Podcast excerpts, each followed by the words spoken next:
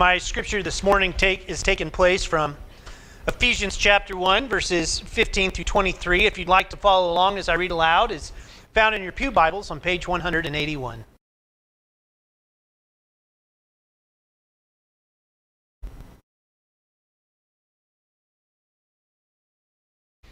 I have heard of your faith in the Lord Jesus and your love towards all the saints, and for this reason,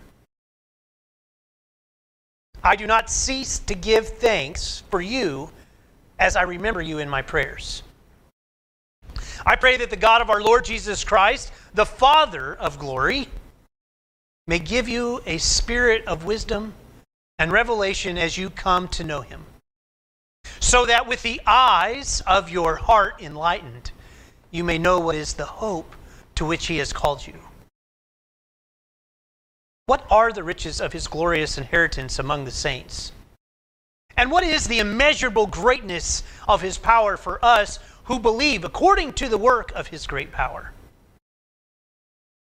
God put this power to work in Christ when he raised him from the dead and seated him at his right hand in the heavenly places.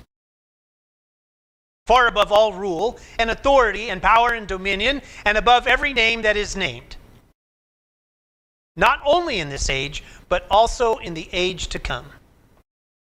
And he has put all things under his feet and has made him the head over all things for the church, which is his body, the fullness of him who fills all in all. May God bless the reading of God's holy scripture. Amen.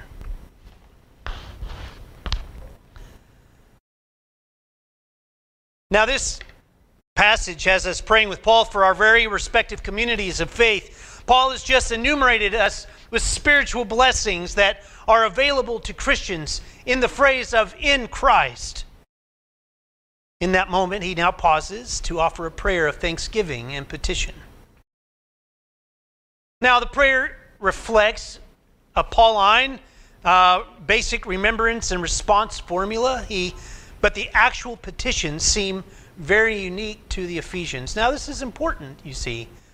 We tend to put all of the letters in this homogenized idea that it's for everyone at all times and all places. No, it's, it's for the church in Ephesus. And in that church, we gather and glean things that actually relate to us, such as the petitions that he makes, such, which would be he prays for spiritual intelligence, a moment of discernment and the understanding of God's awesome power.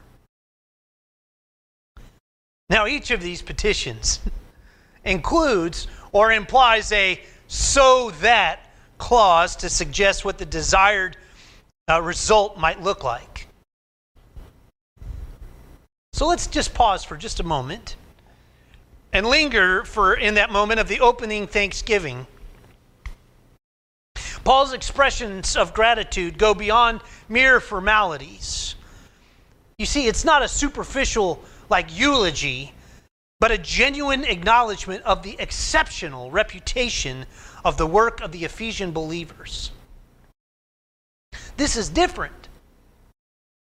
If you look at the church in, in, the, in, in the Thessalonians or you look at Corinthians, especially Galatians, there's something about the church in Ephesus that draws Paul close to them.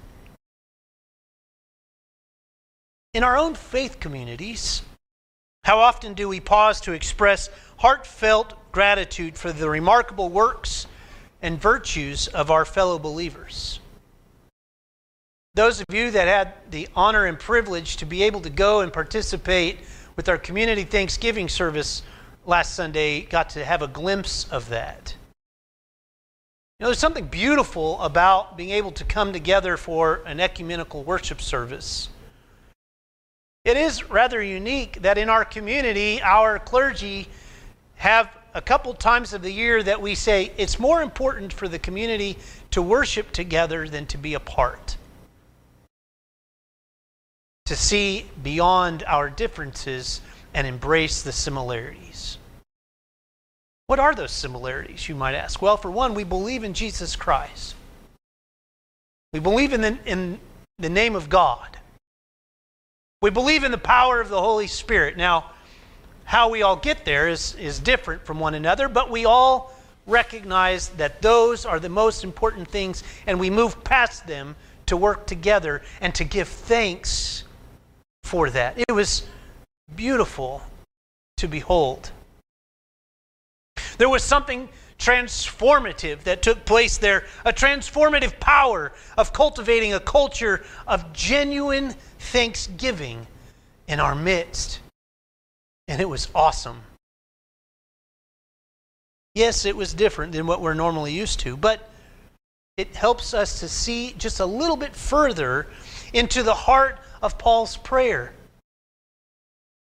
He earnestly desires for the Ephesians to receive a spirit of wisdom and revelation in the knowledge of Jesus. So let's consider the heart of that. Think of it as, like I was talking with the children, of putting on special glasses for just a moment that allow us to see life with more wisdom and understanding. You see, I did it with the children because I think they get it way more than we do. They have the ability to see beyond things that we haven't broke them from. Children at an early age don't understand racism. Surely, children at an early age don't understand the differences of uh, denominations. Children from an early age don't recognize the differences of everything else that we do in, as a culture, but they have the ability to look at each other with their hearts with beautiful heart shaped glasses.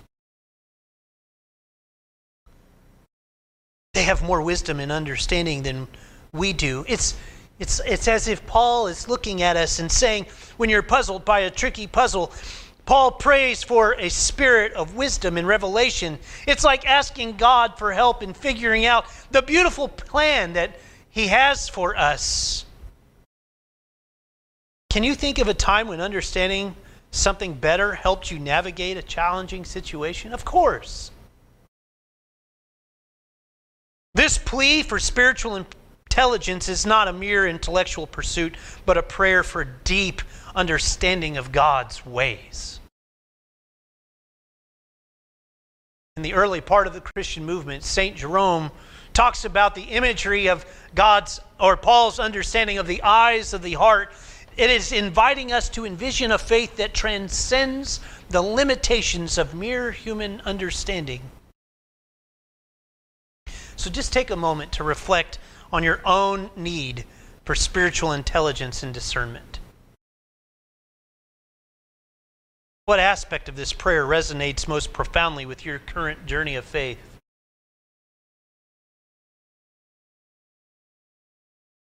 Then, as if he just goes straight into it. He prays for illumination. Now, Paul's prayer extends beyond wisdom to encompass illumination concerning the Christian life and their resources. He asks you to consider the impact of continuous intercession within our small groups or our faith communities. Earnestly praying, as he says in verses 17 through 19, week after week. How might this ongoing spiritual commitment shape our own individual perspectives, actions, and relationships over the course of a year? Imagine if an entire church spent an entire year focusing in on praying for our community. What would that look like? What would the collective growth and the transformation within our community if we wholeheartedly sought God's illumination, and enlightenment together. Paul's prayer extends to asking for light bulbs of insight about our Christian life. It's like having a flashlight in a dark cave, only to see shadows on the wall. When I was in seminary, we uh, were forced to read a, a, a, story by Plato called The Allegory of a Cave. Now, the, the, cave is one of those things that we're supposed to read. It's Paul, uh, uh, Plato, for those of you that don't know, uh, was a student of Socrates and the teacher of Aristotle. He's, he's kind of a big deal. He's, he's a Hellenist, which is, a, is, a, is a, a an understanding of philosophy in the Greek world. Uh, we tend to say that it was like from 450 to, uh, it just kind of kept on going. Hellenism really never goes away, but its official idea it just kind of continues for a long, long period of time. It's a different way of thinking. It's the introduction of philosophy. It creates the ways that we believe. And the interesting thing about the allegory of a cave well, let me tell you the story as I rewrote it. Once upon a time, you see, we got to tell a story like a story, right? Imagine there's a dark cave where prisoners have been held captive since birth. These prisoners are bound in such a way that they can only see the wall in front of them. Behind them, there is a fire and between the prisoners and the fire, there's a raised walkway. Now, on this walkway, imagine there are puppeteers who hold up various objects.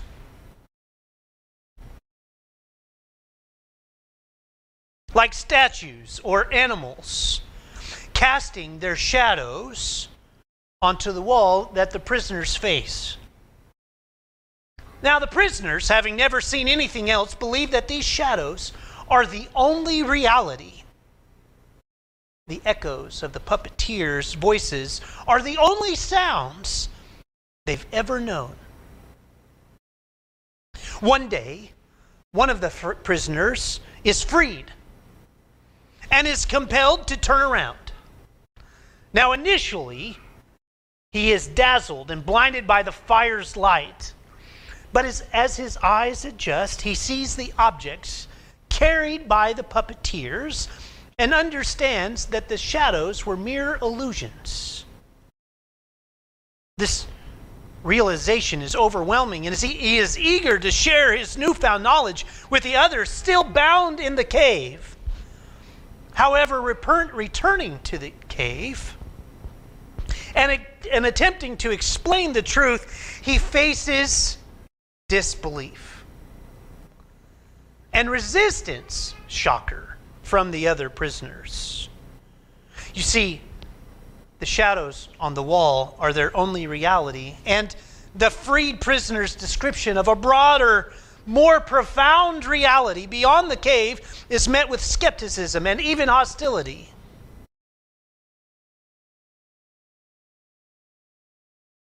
Now, Plato ends the story right there. Because in true Hellenism, at that moment, they would take the time to, to discuss and to debate about what does this story mean. In seminary, we talk about how Plato uses this allegory to illustrate his philosophical ideas. The cave represents the world of appearances and illusions that most people live in. Hmm. Let me read that line to you one more time.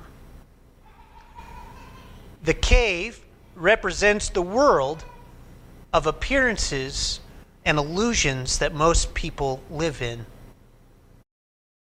while the shadows on the wall symbolize the distorted reflections of truth we perceive through our senses. Like, oh, I don't know, through our smartphone devices or on the televisions or even in just mere gossip. What we hear, what we see, what we smell, what we touch becomes our own reality. And right now, you live in a world that has created multiple false realities everywhere you go. Everything that you touch, everything that you see, everything that you smell is always up to question in the world that you live in. And why is this so important? Josh, what does this have to do with Paul? Everything. Because Paul would have been brought up in the Hellenistic way of understanding and education. He's asking for the people to see a great light and not just a physical one, but a metaphorical one that will change their lives forever. something that would truly guide them out of the darkness in a world that was created by illusion. You have to remember, you see, Plato is the one that inspired things, as well as Aristotle, that inspired things like, oh, I don't know, the Roman Empire that Paul finds himself under the boot heel of. And imagine the illusions that are taking place at that time when you have a Caesar's face on the currency that they use to buy their own food, holding up something, a spherical object, maybe, oh, I don't know, a globe. That illusion is stuck in their brain. They're being brought to light, you see. This allegory of the cave prompts us to reflect on the nature of the actual reality that we find, our, find ourselves in. And it encourages us for the pursuit of truth and the transformative power of knowledge. Because we truly believe that knowledge is power. God's awesome power. One of my favorite writers of all time is Dr. Barbara Brown Taylor. She asks us, How much of God's energy are you using at the moment? And it's a great question for us. You have been given this power above all power. You've been challenged to go out into the world and using your introspection on the dependence of God's power how much of the divine strength are you using to identify any barriers that might be preventing you from accessing the fullness of that power? What limitations or obstacles do you find in yourself, maybe tapping into the boundless reservoir of God's energy in your life? But I really want you to hear this in the age of Marvel movies. God's power is not as a superhero's strength. It's, it's not some movie made magic. It's a gentle, unwavering guiding force. Paul invites us to tap into this power, not to fly or perform grand feats to leap uh, over a building in a single bound, but to use that power to navigate life's challenges with quiet assurance that God is there. God is leading us to something greater than ourselves. Think of it as having a reliable compass pointing us in the right direction on our faith journey. How might our lives be changed if we embrace God's power as a steady companion, something that gently leads us through difficult times and uncertainties.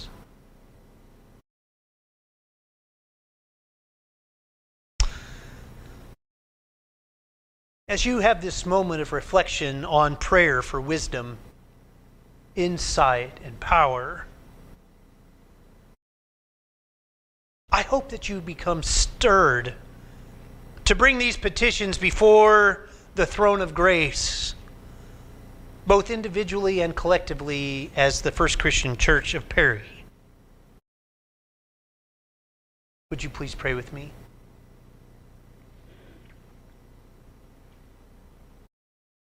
May the Spirit of wisdom and revelation open our eyes to the profound truths of God's Word. And may the illumination guide our journey of faith let us also seek a deeper understanding of the limitless power available to us through Christ. As we join in prayer with those all around the world, lifting your name up with open arms and upward hands, as we seek these blessings, may our lives be transformed and may our faith communities be marked by a radiant, brilliant, transformative spirituality for the glory of God. Amen.